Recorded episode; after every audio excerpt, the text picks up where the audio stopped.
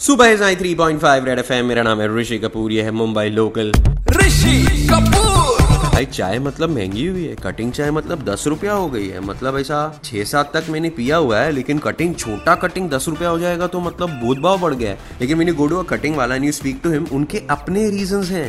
T to be expensive soon and everywhere अरे भाई कैसा चलेगा सर ये आपके महीने भर का चाय का बिल। इतना?